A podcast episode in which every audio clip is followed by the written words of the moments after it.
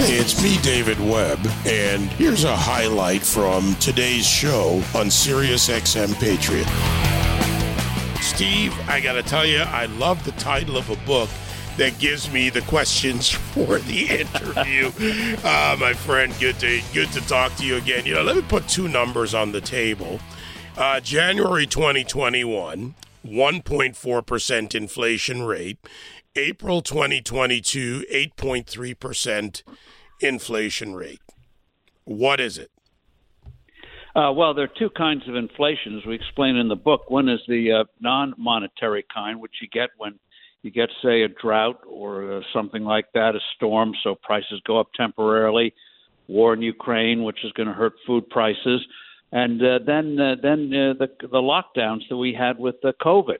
Now, normally on those non monetary kinds of inflation, if you leave the economy alone, it eventually recovers. After World War II, we went from a wartime economy to a peacetime economy. Two years, prices rose up, a lot of uh, chaos, but we sorted the thing out. Unfortunately, this administration's going out of its way to hurt that kind of recovery. In fact, it's making it worse. We see it now in the baby food baby formula, which uh, regulations and uh, other crazy things have created this artificial shortage. Uh, we see their war on energy. We see a gas pump what that's yielded, and the other crazy things they're doing on regulations. Then there's the uh, second kind of inflation. Uh, the traditional kind, monetary inflation, which uh, means that the value of your currency, the dollar, goes down, usually because the government's creating too much money. And last year, for uh, and this is one of the most derelict decisions the Fed ever made. The last year, David, the Federal Reserve massively increased the money supply when there was no reason to do so. It was done for politics to help Jerome Powell get reappointed as chair. I don't know why they call heads of organizations now chairs, you know, sofas, whatever. But anyway, uh, he wanted reappointment, and uh, so they printed up a lot of money, and uh, that money now weighs over the economy. So these were uh, government inflicted uh, afflictions for the most part, and uh, the government's making it worse, not better. And so you may get some fluctuations month to month on those numbers, but all, all the consumers going to see and business people are going to see prices are rising, and in many areas there are going to be shortages. My guest, Steve Forbes, chairman and editor in chief of Forbes Media, brand new book, Inflation What it is, why it's bad, and how to fix it by Steve, also by Nathan Lewis and Elizabeth Ames, his co authors. You know, the why here. I, mean, I, I, I try, and over the years, as as you do, try to figure out the whys. What drives this? Uh, is it incompetence? Is it ideology? You know, is it belief even in just Keynesian economics? You talk about printing money. Uh, I just the why doesn't escape me. It just seems right now, Steve, that there is a lot more to this why. Well, a part of it is amazingly not just incompetence, which this administration seems addicted to, but also ideology. Uh, a lot of economists believe that a little bit of inflation is a good thing. Uh, that's like saying uh, changing the amount of uh, in a gallon of gasoline is a good thing, or changing the ounces in a pound. You know, you buy a pound of cheese, you expect 16 ounces. Well, they may change it to 14 or 18. And this idea that uh, you, if you reduce the value of the dollar, that helps the economy, uh, it, it, it is crazy. But uh, that's what they believe, and the, they they have this theory called the Phillips curve. It's not a baseball pitch, the Phillips curve. It's named after an economist who said that if you want low unemployment, you have to have more inflation. If you want lower inflation, you have to have more unemployment. So right now, the Federal Reserve, having gummed up on the money side, is now talking about a soft landing. That is Fed speak for they're trying to slow the economy down, create a little more unemployment slow the rise in wages, and hope they don't go into a full blown recession. What experience shows when they try soft landing, they usually end up with a crash landing. So if any time you hear of a Federal Reserve official wanting to pilot a plane, just run away. Uh, they they don't know what they're doing here, and uh, so uh, the Fed is deliberately trying to slow the economy down. And the way, David, you ultimately conquer inflation is having a stable value for the dollar. And uh, we've done it before. The Fed did it in the late 80s and part of the 1990s. And you can do it without throwing the economy into a severe downturn, which these people seem to be on their way to doing. you know, instead of the Phillips curve, maybe we can check out that thing. What's that guy's name again? Laffer. Anyway, maybe, yes. maybe check out. You, you and I have a little history there, though. Phillips curve bad. you got it right. well, you, you've led into the how to fix it, and you know the, the points in the book about you know now versus other times when we've had inflation. Uh, is 71 1971 then you look at you know other times when our economy has had downturns in some form. But the how to fix it now uh, let me ask you this even to get to the how. Do we need to have a new understanding a new definition or a revised def- definition of inflation today, not inflationary pressures and causes, those are standard, but today, and then what's the rest of the how? How do we fix it? Uh, well, times and circumstances change.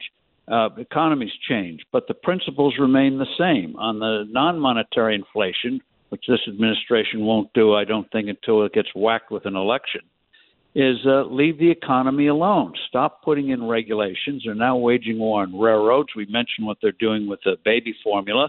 Everything they touch uh, turns to a problem. So just, I think the best expenditure Congress could make, since they like to spend, is to give this entire government a 12 month vacation. Go wherever they want, all expenses paid, and then leave the economy alone uh, remove these barriers, and by golly, when they come back, they'll look like geniuses because the American people will fix the thing. On uh, on the on, on the uh, monetary side, with our friends at the Fed, stop printing the money. They're still printing money, and so stop printing the money. Remove some of the excess money. Stabilize the value of the dollar. Uh, whether you do it through a gold standard or some combination of uh, commodity baskets or something, uh, I like the gold standard because it worked for 180 years, but hey, why let uh, facts get in the way? And uh, we'll, we'll, we'll cure this thing. And so, yes, circumstances change, but the principles don't. Reagan understood that. John Kennedy understood that. Uh, previous presidents have understood it.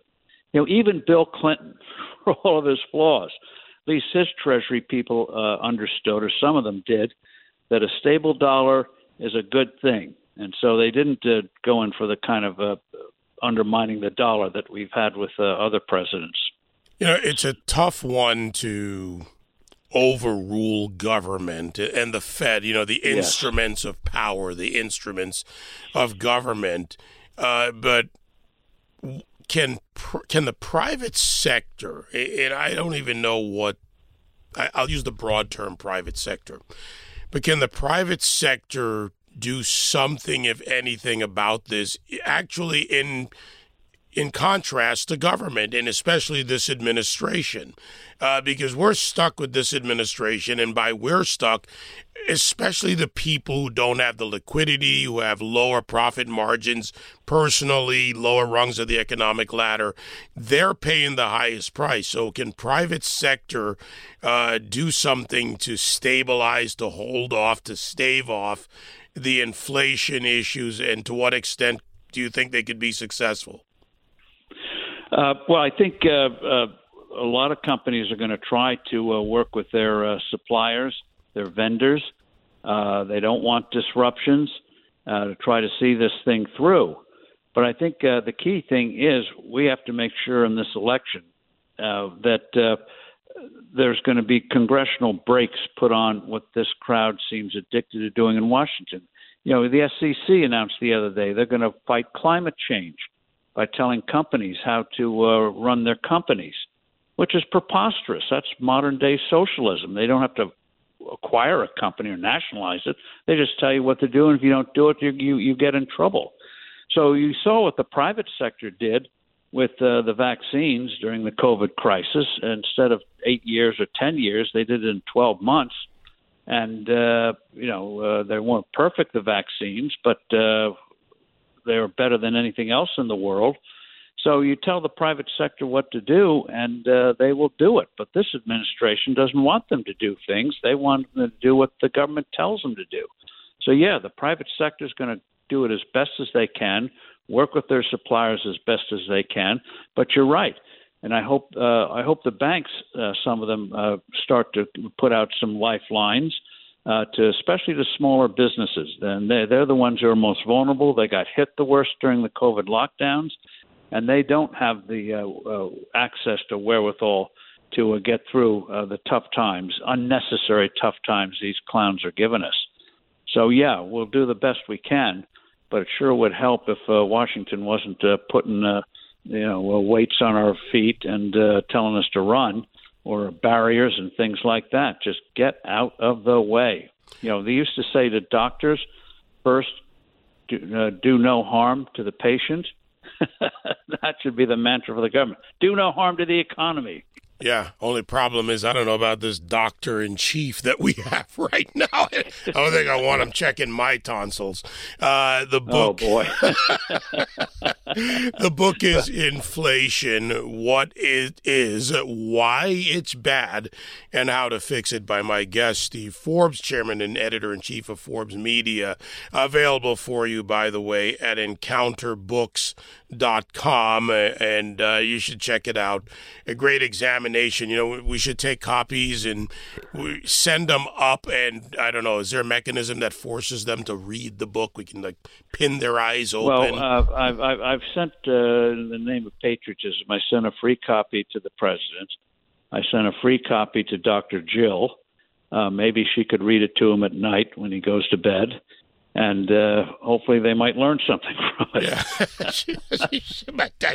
I'm not even going to go there right now, Steve, because we've known each other too long, my friend. It, it, thank you for doing this, though. In all seriousness, we need to, to have understanding, and so many people are frustrated. Uh, just whether they're a business owner or otherwise, all are paying a price here. So I really yes, appreciate and that, this. and, and that's the thing. Uh, some people may make out with the inflation, but most people get hurt, and that's what the politicians uh, need to learn yet again. Nobody escapes this. Yeah. The thing is, they never learn because the problem is they need to learn yet again. They just don't learn. And we pay the price. My friend, Yes. always a pleasure. Thank you so much. Thank you, David. Take right. care. Inflation, what it is, why it's bad, and how to fix it. You can learn more about uh, this and, of course, get the book, uh, EncounterBooks.com. It's a great read, uh, something that, again, you can share, learn, right? We need to learn because Steve's point there, they seem to learn it yet again because they just don't want to do it right. You can join me live on the David Webb Show Monday to Friday, 9 to noon East on SiriusXM Patriot 125.